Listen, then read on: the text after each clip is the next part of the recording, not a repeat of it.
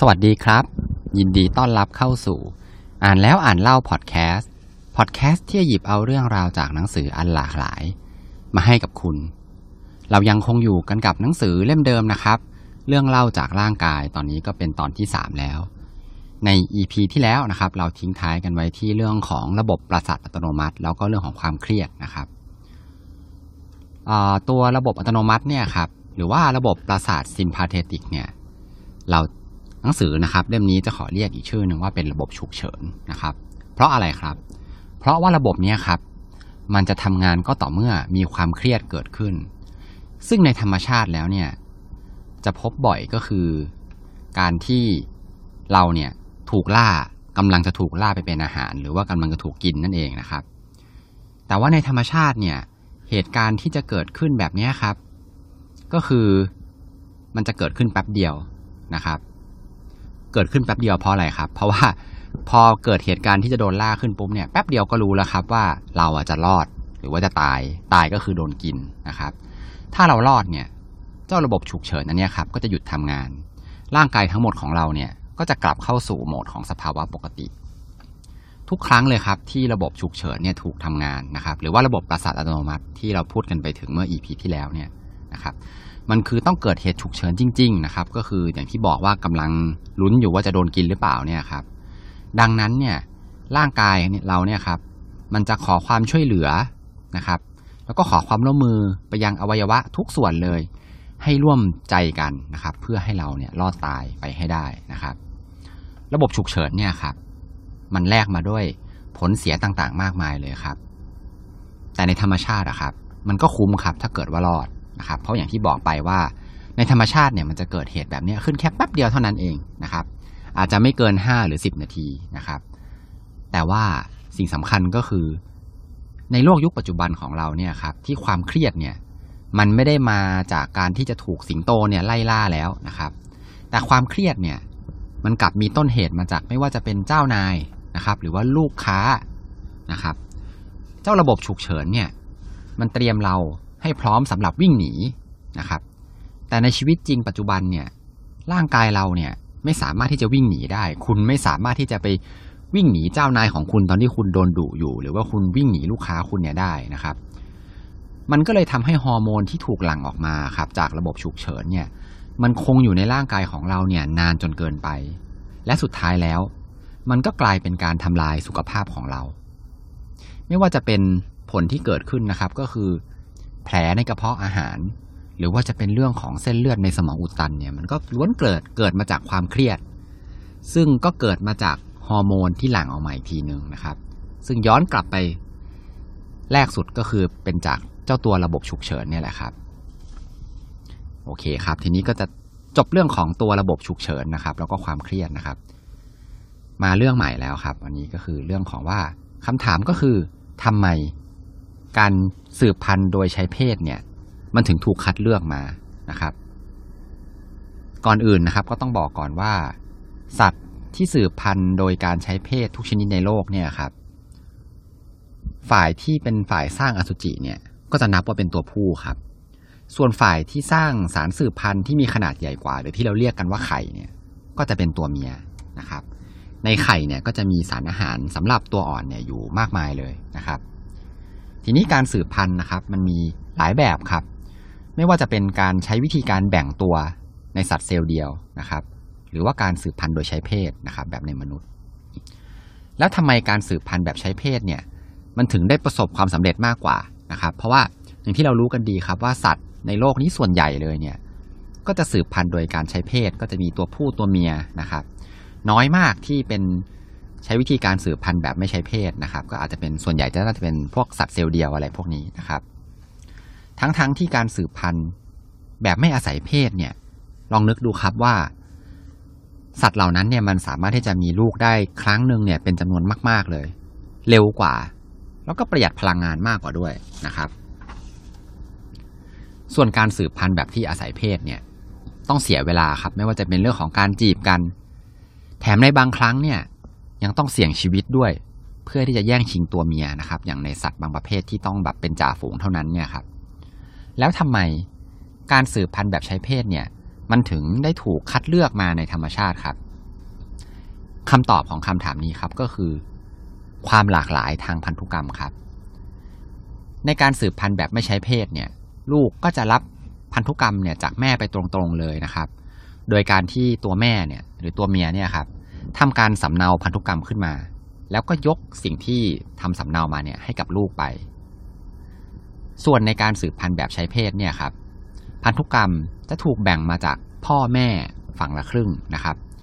รวมถึงไม่ว่าจะเป็นตั้งแต่สมัยรุ่นปู่ย่าตายายนะครับ ก็ถูกแบ่งมาเป็นครึ่งครึ่งเหมือนกัน ยิ่งไปกว่านั้นครับ ตอนที่ตัวผู้เนี่ยสร้างอสุจิขึ้นมาเนี่ยครับอสุจิหลายร้อยล้านตัวเลยนะครับ ถูกผลิตขึ้น แล้วก็ถูก ใส่พันธุกรรมเข้าไปแบบสุ่มนะครับ ก็ยิ่งทำให้เกิดความหลากหลายทางพันธุกรรมเนี่ยมากขึ้นไปอีกนะครับ ทีนี้การมีพันธุกรรมที่หลากหลายเนี่ยครับ มันทำให้สูญพันธุ์ได้ยากกว่าครับ เพราะเมื่อพันธุกรรมที่หลากหลายเนี่ยสร้างภูมิคุ้มกันขึ้นมา ก็จะได้ภูมิคุ้มกันที่ไม่เหมือนใคร เทียบกับเทียบได้กับการที่เราเนี่ยมีรูปแบบของการลบแบบใหม่ๆนะครับ ให้เลือกใช้เนี่ยมากกว่านะครับ ถ้าเรามองในภาพของสงครามนะครับ แล้วรูปแบบพวกนี้ครับ มันก็เป็นรูปแบบที่เหล่าปรสิตเนี่ยไม่เคยพบเห็นนะครับ มันก็เลยมีโอกาสชนะมากขึ้นนะฮะอีกทั้งการสืบพันธุ์แบบใช้เพศเนี่ยยังเป็นการยังเป็นวิธีการหนึ่งนะครับ ในการช่วยกำจัดพันธุกรรมที่ไม่ดีเนี่ยออกไปได้ด้วยนะครับกำจัดออกไปยังไงนะครับ ก็คือเมื่อเรามีการสืบพันธุ์ไปเรื่อยๆเนี่ยครับสายเส้นของตระกูลที่มีพันธุกรรมไม่ดีเนี่ย มันก็จะไปไม่รอดครับ ก็คือตายไปนั่นเองหรือว่าสูญพันธุ์ไปนะครับ มันก็จะถูก คัดออกไปเองโดยธรรมชาติครับ บทถัดมานะครับที่น่าสนใจนะครับ ก็คือเรื่องของเพศชายเพศหญิงเนี่ยในธรรมชาติเนี่ยครับมันเกิดขึ้นมาได้อย่างไรนะฮะก็ต้องเล่าย้อนกลับไปก่อนเลยครับว่าสมัยก่อนนานมาแล้วเนี่ยการผสมพันธุ์เนี่ยมันอาจจะเริ่มด้วยการที่ว่าทั้งสองฝ่ายเนี่ยครับมีการสร้างสารสืบพันธุ์ขึ้นมา แล้วก็ใส่พันธุกรรมเนี่ยเข้าไปฝ่ายละครึ่งเท่า ๆกัน รวมถึงการใส่อาหารเข้าไปด้วยสำหรับตัวอ่อนเนี่ยครับ ทั้งสองฝ่ายเลยก็ใส่ไปในปริมาณเท่ากัน มันก็เลยไม่มีเพศครับ แล้วมันก็ดำเนินแบบนี้ครับเรื่อยมาจนอยู่มาวันหนึ่งครับ มันเกิดมีสิ่งมีชีวิตที่สร้างสารสืบพันธุ์ที่มีขนาดเล็กกว่าตัวอื่นๆนะครับ ซึ่งอาจจะเป็นโดยความไม่ได้ตั้งใจหรือว่าอาจจะเกิดจากความบังเอิญหรือความบกพร่องบางประการนะครับ ก็ไม่มีใครรู้ได้ ทีนี้พอสารสืบพันธุ์ของมันเนี่ยเล็กลงนะครับ มันเป็นเพราะว่ามันเนี่ย ลงทุนในการใส่อาหารเข้าไปน้อยกว่าครับ แต่ยังใส่สารพันธุกรรมเข้าไปเท่าเดิมนะครับ ก็คือครึ่งหนึ่งนะครับ อันนี้อาจจะดูเห็นแก่ตัวเล็กน้อยนะฮะพูดง่ายๆก็คือ มันลงทุนน้อยกว่า แต่มันเนี่ยได้ผลลัพธ์เท่าเดิม ก็คือใส่พันธุกรรมเข้าไปได้ครึ่งหนึ่งนะครับ ทีนี้เมื่อเกิดเหตุการณ์แบบนี้ขึ้นบ่อยครั้งขึ้นครับ ไอ้เจ้าตัวเนี้ยมันประหยัดพลังงานมากกว่า แล้วมันก็เอาพลังงานที่เหลือเนี่ยไปทำอย่างอื่นได้นะครับ อย่างเช่นการเพิ่มปริมาณในการสร้างสารสืบพันธุ์ให้มากขึ้น มันก็เลยทำให้มีโอกาสในการสร้างลูกหลานเนี่ยได้มากกว่า ทีนี้เมื่อสบโอกาสครับเห็นช่องทาง ไอ้เจ้าตัวอื่นๆเนี่ยครับมันก็เลยทำเรียนแบบบ้างครับ ก็คือเหมือนเอาเปรียบเนี่ยแหละครับ ฝ่ายที่ถูกเอาเปรียบเนี่ยก็เริ่มที่จะแย่ลงนะครับ ทีนี้ขอเรียกฝ่ายที่ถูกเอาเปรียบเนี่ยว่าเป็นว่าที่ของเพศหญิงนะครับ แล้วฝ่ายที่เอาเปรียบเนี่ยเรียกว่าว่าที่ของเพศชายนะครับ สักพักหนึ่ง นะครับ เหตุการณ์นี้มันก็ดำเนินต่อไปนะครับ แต่ละฝ่ายเนี่ยมันก็เริ่มที่จะมีหน้าตาที่แตกต่างกันมากยิ่งขึ้นครับ ไอ้เจ้าฝ่ายที่โดนเอาเปรียบเนี่ย มันก็ตัวเล็กลงเรื่อยๆครับ ส่วนฝ่ายที่เอาเปรียบเนี่ย ที่เป็นว่าที่ตัวผู้เนี่ยครับ ตัวก็เริ่มใหญ่ขึ้นนะครับ เพราะว่าพลังงานเหลือ ทีนี้เมื่อมันดำเนินมาถึงจุดที่ว่าที่ตัวเมียเนี่ยโดนเอาเปรียบมากขึ้นเรื่อยๆ เลย จนไม่ไหวแล้วนะครับ ใกล้ที่จะสูญพันธุ์เนี่ย ไอ้เจ้าว่าที่ตัวผู้เนี่ยครับ มันก็ผสมพันธุ์กันเองไม่ได้แล้วครับ เพราะว่ามันมีการวิวัฒนาการมาเรื่อยๆนะครับ ก็เลยทำให้ทั้งสองฝ่ายเนี่ยอยู่ในสภาวะที่เรียกว่าแย่ลงทั้งคู่เลยนะครับ ถึงจุดเนี้ยมันก็กลับกลายเป็นว่าฝั่งว่าที่ตัวเมียเนี่ยเริ่มที่จะมาถือถือไพ่เหนือกว่าแล้วนะครับ เพราะว่าก็มีตัวผู้เนี่ยครับมาต้องมาง้องอนและเพื่อที่จะขอผสมพันธุ์ด้วยเนี่ยเยอะแยะเลยนะครับ มาถึงจุดเนี้ยครับ ในหนังสือก็เรียกว่าเป็นจุด point of no return ละก็คือย้อนกลับไปไม่ได้ละ มันดำเนินการวิวัฒนาการเนี่ยก้าวล้ำมาถึงจุดนี้แล้ว ซึ่งในเวลานั้นเนี่ยฝ่ายชายเนี่ยก็เลิกสร้างอาหารละนะครับ แล้วก็มาแข่งกันสร้างอสุจิเนี่ยให้มากที่สุดแทน ส่วนฝ่ายหญิงเนี่ยก็กลับไปเน้นที่การสร้างอาหารนะครับให้มากยิ่งขึ้นเรื่อยๆนะฮะคำถามถัดมาครับในบทถัดไปก็คือ เอ๊แล้วทำไมเนี่ย ฝ่ายหญิงยังต้องเป็นฝ่ายที่อุ้มท้องแล้วก็เลี้ยงลูกอีกทั้งที่ลงทุนนะครับ ในการสร้างอาหารเนี่ยไปตั้งเยอะตั้งแยะ จนตัวเล็กลงนะครับ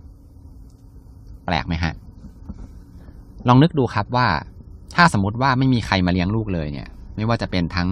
ฝ่ายชายและฝ่ายหญิงเนี่ยครับ ลูกเนี่ยก็จะตายแน่นอนนะครับ ซึ่งก็เท่ากับศูนย์พันนะครับ เหตุการณ์เนี้ยมันจึงไม่เกิดขึ้นนะครับ อันนี้เราเล่าในเคสของคนเป็นหลักนะครับ เราลองมาเริ่มดูจากฝั่งของตัวผู้ก่อนนะครับ ว่าถ้าสมมุติว่ามีตัวผู้สองแบบนะครับ ก็คือแบบแรกเนี่ย มันไม่ทิ้งลูกนะครับ มันยอมกลับที่จะมาเลี้ยงลูกนะครับกับแบบที่สองเนี่ย มันใจแข็งก็คือมันไปแล้วไปเลยนะครับ ไม่กลับมาเลี้ยงลูก ฝั่งไหนนะครับ แบบไหนจะมีลูกได้ได้มากกว่ากันนะครับ อันนี้มองในฝั่งของตัวผู้อย่างเดียวนะครับ โอเคนะครับ เรามาดูที่เพศแรกกันก่อน ก็คือ เจ้าตัวผู้ที่มันใจอ่อนนะครับ ยอมกลับมาเลี้ยงลูกเนี่ย ก็จะทำให้มันเนี่ยสูญเสียโอกาสในการไปมีลูกที่อื่นนะครับ ขณะที่เจ้าตัวผู้ที่ใจแข็งเนี่ยไม่ยอมกลับมาเลี้ยงลูกเนี่ย มันสามารถที่จะไปมีลูกที่อื่นได้นะครับ เพราะว่าช่วงเวลาในการสร้างอสุจิเนี่ยอย่างที่รู้กันว่ามันแป๊บเดียวนะครับ มันก็สร้างใหม่ได้แล้ว กรณีนี้เนี่ย ที่ตัวผู้มันใจแข็งเนี่ยครับ ตัวเมียเนี่ยก็ต้องย้อนกลับมาเลี้ยงลูกครับ ถึงจะทำให้ลูกรอดนะครับ อย่างที่เราบอกไปตอนต้นว่าเราตัดกรณีที่ตัวเมียไม่กลับมาเลี้ยงลูกไปแล้ว เพราะกรณีนี้เนี่ยทั้งตัวผู้และตัวเมียไม่เลี้ยงลูก คนก็จะสูญพันธุ์นะครับ ก็คือไม่เกิดเหตุการณ์แบบนี้ขึ้นนะครับ สรุปสุดท้ายครับก็คือ ไอ้เจ้าตัวผู้ที่ใจแข็งทิ้งลูกไปเนี่ยครับ มันก็จะมีลูกได้มากกว่านะฮะพฤติกรรมการทิ้งลูกของตัวผู้เนี่ย มันก็เลยถูกคัดมานะครับ ข้ามมาดูที่ฝั่งตัวเมียบ้างนะครับ ก็แบ่งออกเป็นสองประเภทเหมือนกันก็คือ ตัวเมียที่ไม่ยอมเลี้ยงลูก กับตัวเมียที่ยอมเลี้ยงลูกนะครับคำถามเดียวกันครับ ใครจะมีลูกได้มากกว่านะครับ เรามาเริ่มที่ตัวเมียที่ใจแข็งก่อน แล้วก็ทิ้งลูกไปนะฮะแรกๆเนี่ย ที่เหตุการณ์นี้เกิดขึ้นเนี่ย ก็อาจจะมีตัวผู้บางตัวนะครับ ที่มาช่วยเลี้ยง แต่พอเมื่อนานไปเนี่ยครับ มันก็มีปัจจัยอื่นเพิ่มเข้ามาครับ ก็คือความสามารถในการมีลูกของตัวผู้เนี่ยที่เรารู้กันก็คือมันสูงกว่าตัวเมียนะฮะนานๆไปเนี่ย ตัวผู้ที่ยอมกลับมาเลี้ยงลูกเนี่ย ก็จะเริ่มลดลงเรื่อยๆนะครับ สุดท้ายแล้วลูกก็จะตายนะฮะดังนั้นเจ้าตัวเมียที่มีพฤติกรรมที่ทิ้งลูกเนี่ย ก็จะมีลูกหลานเนี่ยน้อยกว่า ฝั่งของตัวเมียที่กลับมาเลี้ยงลูกเนี่ยก็จะมีลูกมากกว่านะครับ ผลสรุปก็คือ พฤติกรรมที่ตัวเมียเนี่ยเลี้ยงลูกเนี่ยครับจึงถูกคัดสรรมาถูกคัดเลือกมาในธรรมชาตินะครับ อันเนี้ยก็เลยเป็นสาเหตุที่ว่าทำไมตัวเมียเนี่ย ถึงต้องเป็นฝ่ายอุ้มท้องนะครับ อุ้มท้องก็แล้วยังต้องมาเลี้ยงลูกอีกนะฮะ เรื่องสุดท้ายครับ อันนี้น่าสนใจมาก ๆเลยนะครับ ก็คือเรื่องของครอบครัวครับเล่าย้อนกลับไปในยุคยุคหินก่อนนะครับ ในยุคที่เราเนี่ยยังล่าของป่านะครับ เป็นอาหารนะครับ ล่าสัตว์ การอยู่รอดเนี่ยก็ต้องบอกว่าจะเอาตัวเองให้รอดเนี่ยก็ยากแล้วนะครับ จะเอาให้ลูกรอดด้วยเนี่ยก็ยิ่งยากเข้าไปใหญ่ เพราะว่าอาหารเนี่ยมันหายาก ในช่วงเวลานั้นเองสมัยยุคหินเนี่ยครับคนก็เลยอยู่กันเป็นคู่แล้วก็ช่วยกันเลี้ยงลูกนะครับ ก็คือ แทบทุกคู่เลยเนี่ยก็คือช่วยกันเลี้ยงลูกทั้งคู่เลยนะครับ ทีนี้เมื่อเวลาล่วงเลยผ่านมาครับสังคมเนี่ยก็เริ่มมีการพัฒนานะครับ เข้าสู่ยุคของเกษตรกรรมนะครับ ก็อาหารก็เริ่มมีมากขึ้นครับ เวลาล่วงเลยมาอีกครับ จนเราเนี่ยเป็นสังคมเมืองละมีพวกซูเปอร์มาร์เก็ตอะไรพวกเนี้ยนะครับ ใกล้เคียงกับยุคปัจจุบันแล้วเนี่ย ของกินเนี่ยก็หาได้ง่ายขึ้นนะครับ แม่ที่เลี้ยงลูกคนเดียวครับ ก็เลยอยู่รอดได้ง่ายขึ้นนะครับ ไม่อดตายง่าย ๆ ทีนี้เมื่อมีโอกาสในการรอดสูงนะครับ ของแม่เลี้ยงเดี่ยวเนี่ยครับ แรงที่เคยยับยั้งไม่ให้พ่อแม่แยกทางกันเนี่ย มันก็เลยน้อยลงครับ อันนี้ก็อาจจะเป็นต้นเหตุที่ว่าทำไมคนสมัยก่อนเนี่ยถึงหย่าร้างกันน้อย แต่ว่าคนสมัยรุ่นสมัยปัจจุบันเนี่ยครับ มีการหย่าร้างกันเยอะนะครับ ทีนี้เคยได้ยินไหมครับว่าคนเราเนี่ยจะชอบแยกทางกัน หรือว่าหย่าร้างกันเนี่ย ตอนช่วงปีที่เจ็ดของการคบกันนะครับ นักวิทยาศาสตร์ครับเขาก็ได้มีการไปศึกษาเรื่องนี้อย่างจริงจังนะครับ แต่แล้วครับเขาก็ไปค้นพบความจริงว่า สถิติสูงสุดในการหย่าร้างกันเนี่ย มันคือ 4 ปีตั้งหากไม่ใช่ 7 ปีนะครับคำถามก็คือทำไมครับถึงเป็น 4 ปีนะฮะคำตอบก็คือ ลูกของมนุษย์เราเนี่ยครับเกิดมาปุ๊บเนี่ยช่วยเหลือตัวเองไม่ได้อย่างที่เรารู้กันนะครับ จนวัยล่วงเลยมาถึงประมาณ 3-4ถึงขวบเนี่ย เด็กก็เริ่มที่จะคุยรู้เรื่องละเริ่มวิ่งได้นะครับ เริ่ม ช่วยเหลือตัวเองได้ระดับหนึ่งละ มันก็เลยเป็นช่วงเวลาที่เหมาะสมนะครับ ก็คือเหมือนกับ พ่อแม่เนี่ยก็รู้ล้วเออลูกเนี่ยรอดล้วนะครับ ก็เลยทำให้แบบอาจจะมีเป็นความเกี่ยวเนื่องกันที่แยกทางกันนะครับ หรือว่าจริง ๆ แล้วเนี่ยครับ สมองของเราเนี่ยก็อาจจะมีส่วนด้วยก็ได้นะครับ ก็คือไม่แน่ว่าสมองเนี่ย มันอาจจะถูกสร้างมาให้ตื่นเต้นกับการอยู่ด้วยกันเนี่ยแค่สามถึงสี่ปีเท่านั้นเอง จากนั้นเนี่ย เมื่อครบ นะครับจำนวนปีเนี่ยความตื่นเต้นมันก็เริ่มจางลง เพื่อให้เราเนี่ยไปหาคู่ใหม่นะครับ อันนี้เป็นพูดถึงเรื่องของในแนวทางของธรรมชาติแล้วก็การวิวัฒนาการนะครับ ไม่ได้พูดถึงในเรื่องของทางด้านศิลธรรม วัฒนธรรมประเพณีอะไร อันนี้ไม่เกี่ยวนะฮะทีนี้ครับเรื่องที่น่าสนใจอีกอันหนึ่งครับ คุณผู้ฟังรู้หรือไม่ครับว่า นอกจากเราเนี่ยจะมีสังคมมีวัฒนธรรมแบบหญิงหนึ่งชายหนึ่งนะครับ ที่แบบแต่งงานกันแล้วเนี่ย มันมีวัฒนธรรมแบบที่มีครอบครัวแบบว่าผู้หญิงหนึ่งนะครับ แล้วก็ผู้ชายหลายคนด้วยนะครับ ก็คือ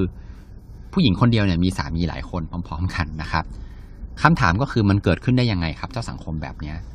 แต่ก็ต้องบอกเลยนะครับ ว่าโอกาสเกิดขึ้นเนี่ยน้อยมากประมาณแค่หนึ่งเปอร์เซ็นในโลกเท่านั้นเองนะฮะโดยส่วนใหญ่นะครับของสังคมแบบเนี้ยก็จะเป็นครอบครัวที่อาศัยกันอยู่ในพื้นที่ที่หาของกินได้ยากนะครับ เช่นที่ทิเบตนะครับ หรือว่าหิมาลัยนะครับ ก็จะสังเกตได้ว่าสิ่งแวดล้อมเนี่ยนะครับเนื่องจากอยู่บนภูเขาสูงนะครับทำให้การเลี้ยงลูกให้รอดเนี่ยยากมาก พ่อคนเดียวเนี่ยจึงไม่สามารถที่จะดูแลลูกเนี่ยให้รอดได้ดีเท่ากับพ่อสองคนนะครับ แต่ว่าฟังดูแล้วมันก็ขัดกันกับเรื่องที่เราคุยกันมาตลอดทั้งเล่มนะครับ ว่า ในเรื่องของการส่งต่อพันธุกรรมเนี่ย พ่อที่ไม่ใช่เป็นพ่อจริง ๆ เนี่ยก็น่าจะขาดทุนถูกไหมครับ เพราะว่าไม่ได้ส่งต่อพันธุกรรมไปที่ลูกครับ อันนี้ขอเฉลยเลยนะครับ ก็คือ จริง ๆ แล้วเกือบทั้งหมดเลยในสังคมที่มีผู้ชายหลายคนที่มีภรรยาร่วมกันเนี่ย ผู้ชายเหล่านั้นนะครับ เป็นพี่น้องกันนะครับ ลูกที่เกิดมาเนี่ยก็จริง ๆ แล้วเนี่ยก็คือมีพันธุกรรมเนี่ยร่วมกันกับพ่อทุกคนแหละครับ ก็คือถ้าเทียบเป็นเปอร์เซ็นต์นะคือ อาจจะไม่ได้เป็นห้าสิบเปอร์เซ็นต์นะครับ แต่ก็อาจจะเป็นยี่สิบห้าเปอร์เซ็นหรือว่าสิบเปอร์เซ็นอะไรพวกนี้ครับ เฉลี่ยกันไปตามจำนวนพี่น้องนะครับ โอเคนะครับ เดี๋ยวใน EP หน้าก็จะเป็นตอนจบของหนังสือเล่มนี้แล้วนะครับ ก็ต้องบอกเลยว่าสนุกมากๆเลยนะครับ อ่านแล้วตัวผมเองเนี่ยส่วนตัวชอบมากๆเลยนะครับ